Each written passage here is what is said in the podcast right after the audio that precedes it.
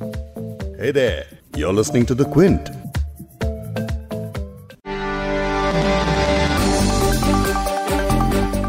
Corona की बुरी खबरों के बीच 7 मई सुबह आँख खुलते ही न्यूज़ और सोशल मीडिया पर दिल दहला देने वाली तस्वीरें देखने को मिली। तस्वीरें ऐसी जिनमें लोग और जानवर सड़कों और गलियों में बेसुध पड़े दिख रहे हैं। ये तस्वीरें आंध्र प्रदेश के विशाखापट्टनम से आई, जहाँ एक इंडस्ट्रियल प्लांट से जहरीली गैस लीक हो गई, जो तेज़ी से आसपास के इलाके में फैल गई और कई लोगों को उसने अपना शिकार बना लिया। इस पॉडकास्ट के रिकॉर्ड करते वक्त तक इस गैस रिसाव से 11 लोगों की मौत हो चुकी है और करीब 800 से ज़्यादा लोग हॉस्पिटल में भर्ती हैं। वहीं तकरीबन 1500 लोगों को इस जगह से बाहर निकाला गया है। इस भयानक मंजर और तस्वीरों को देखकर उन्नीस सौ चौरासी के दिसंबर में हुई भारत की सबसे बड़ी गैस ट्रेजेडी की याद आ गई, जिसे सब भोपाल गैस ट्रेजेडी के नाम से जानते हैं। 36 साल पुराने इस हादसे के पीड़ित आज तक भी उसे भूल नहीं पाए हैं, क्योंकि इसका असर आज भी लोगों में देखने को मिलता है। किसी को दिल की बीमारी तो किसी को लंग्स की। कोई कैंसर से लड़ रहा है। अब ऐसे में भारत एक नई गैस ट्रेजडी कैसे झेल पाएगा? आज के पॉडकास्ट में विशाखापट्टनम में हुई इस गैस ट्रेजेडी पर ही तफसील से बात करेंगे। क्विंट, हिंदी पर आप सुन रहे हैं बिग स्टोरी हिंदी मैं हूँ फबीहा सैयद। जो जहरीली गैस लीक हुई है, उसका नाम है स्टायरीन। ये एक ऐसी केमिकल होता है जो प्लास्टिक फाइबर ग्लास रबर वगैरह बनाने के काम आता है। हादसे का ब्यौरा जानेंगे क्विंट की रिपोर्टर स्मिथा टीके से, पर सबसे बड़ा सवाल कि इसकी ज़िम्मेदारी कौन लेगा? आगे इस पॉडकास्ट में एब्सोल्यूट लाइबिलिटी यानी पूर्ण दायित्व के बारे में समझेंगे। सतीनाथ सारंगी से जो एक्टिविस्ट हैं और भोपाल गैस ट्रेजेडी से जुड़े कई मुद्दों के लिए केसेस लड़ रहे रही हैं। ये गैस रिसाव कैसे हुआ पहले ये जान लेते हैं।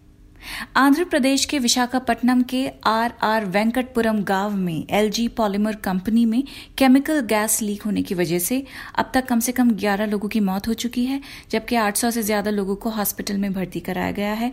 कुछ मीडिया रिपोर्ट्स के हिसाब से मौके पर मौजूद लोगों का ये कहना था कि घटना सात मई की सुबह करीब ढाई बजे हुई। आसपास के एरियाज़ में लोग अपने घरों में सो रहे थे, तभी अचानक उन्हें सांस लेने में तकलीफ़ हुई, भयानक खुजली हुई और आँखों में जलन महसूस होनी शुरू हो गई।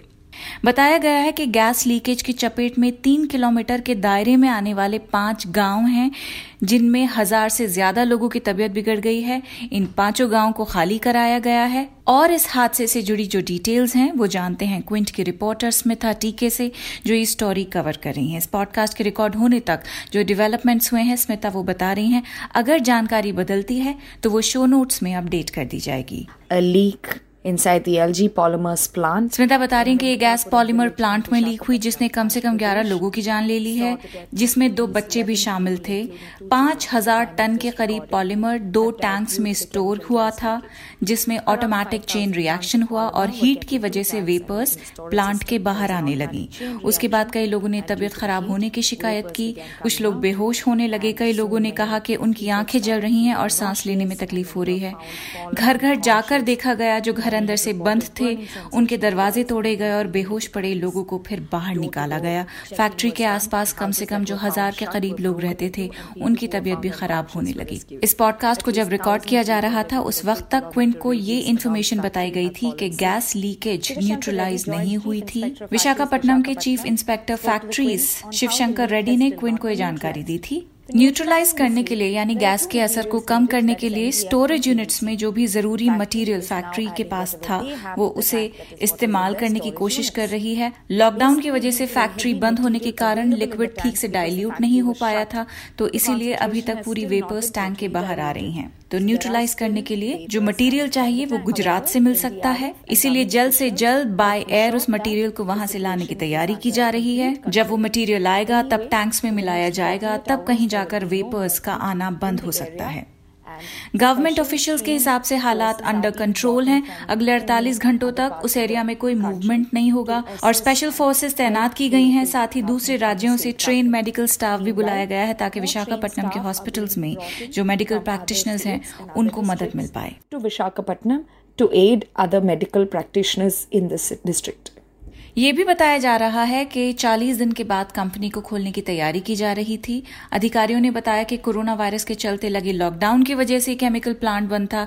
इसे सात मई की सुबह को फिर दोबारा शुरू किया गया था। कुछ समय बाद टैंक्स में जमा हुई गैस लीक होने लगी और इसीलिए तीन किलोमीटर के दायरे में ये फैलती चली गई। अब तक गैस लीकेज का असली कारण क्या है, ये नहीं पता चल पाया है। पीएम मोदी ने घटना को लेकर नेशनल डिजास्टर मैनेजमेंट अथॉरिटी और मंत्रियों के साथ बैठक की। उन्होंने ये ट्वीट कर कहा मैं विशाखापट्टनम में सभी लोगों की सुरक्षा के लिए प्रार्थना करता हूँ। स्थिति के बारे में एमएचए और एनडीएमए से बात की है।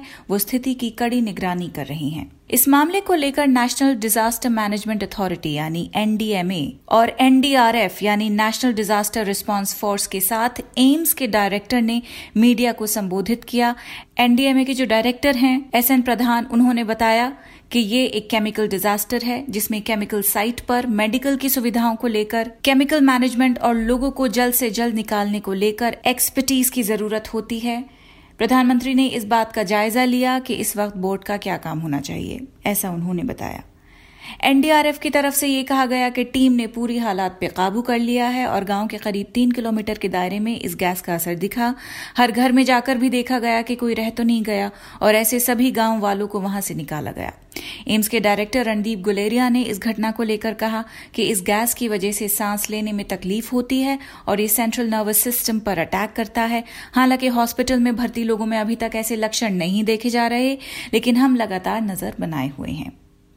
इस बीच आंध्र प्रदेश के मुख्यमंत्री वाई एस जगनमोहन रेड्डी ने किंग जॉर्ज हॉस्पिटल में भर्ती लोगों से मुलाकात की और घटना में मरने वालों के परिवार को एक एक करोड़ रुपए का मुआवजा देने और जो लोग वेंटिलेटर पे हैं, उन्हें दस लाख रुपए मुआवजे की घोषणा की है।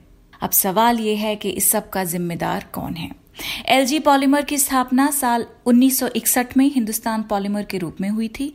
बाद में कंपनी को दक्षिण कोरिया के एलजी कैम ने खरीद लिया था और उन्नीस सौ सत्तानवे में एलजी पॉलीमर इंडिया का नाम दिया गया। ये प्लांट पॉलिस्टाइनिन और एक्सपैंडेबल पॉलिएस्टर बनाता है। कंपनी के खिलाफ एफआईआर भी दर्ज हो चुकी है और जाँच चल रही है।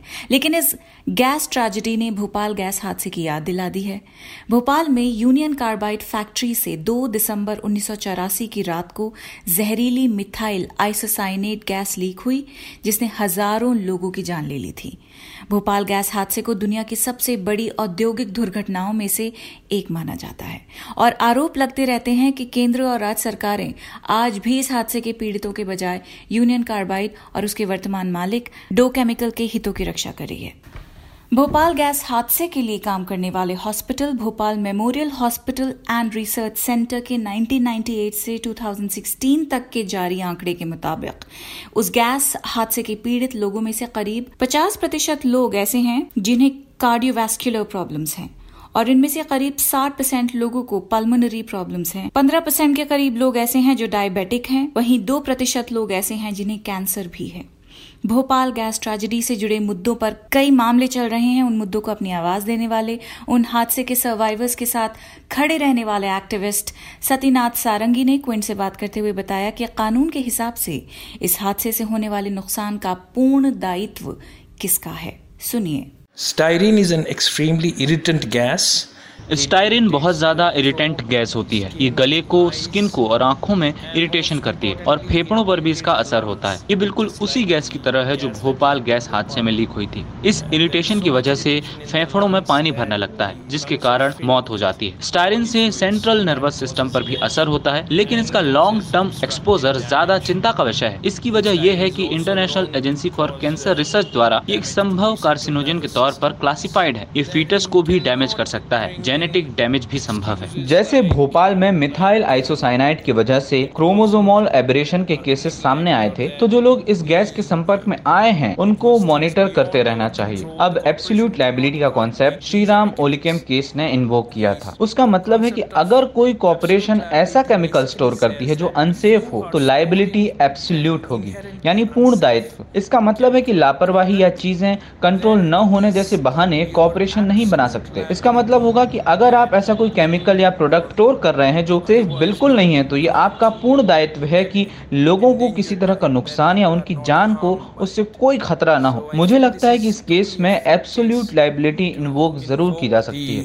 Concept of absolute liability gas का असर खत्म करने के लिए कई सारे उपाय बताए जा रहे हैं। आंध्र प्रदेश पुलिस ने ट्वीट कर कहा कि स्किन को साबुन से धोएँ, साथ ही दूध, केले और गुड़ के इस्तेमाल की भी सलाह दी गई है।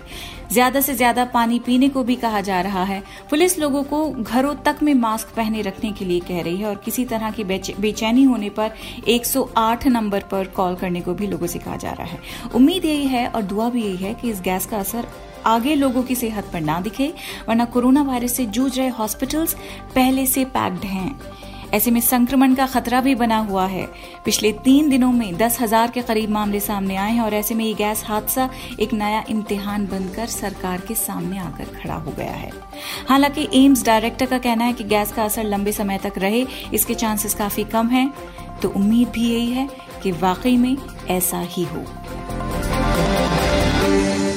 इस पॉडकास्ट के एडिटर नीरज गुप्ता हैं और इसे प्रोड्यूस किया है फबीहा सैयद ने। अगर आपको बिग स्टोरी सुनना पसंद है तो क्विंट हिंदी की वेबसाइट पर लॉग ऑन कीजिए और हमारे पॉडकास्ट सेक्शन का मज़ा लीजिए।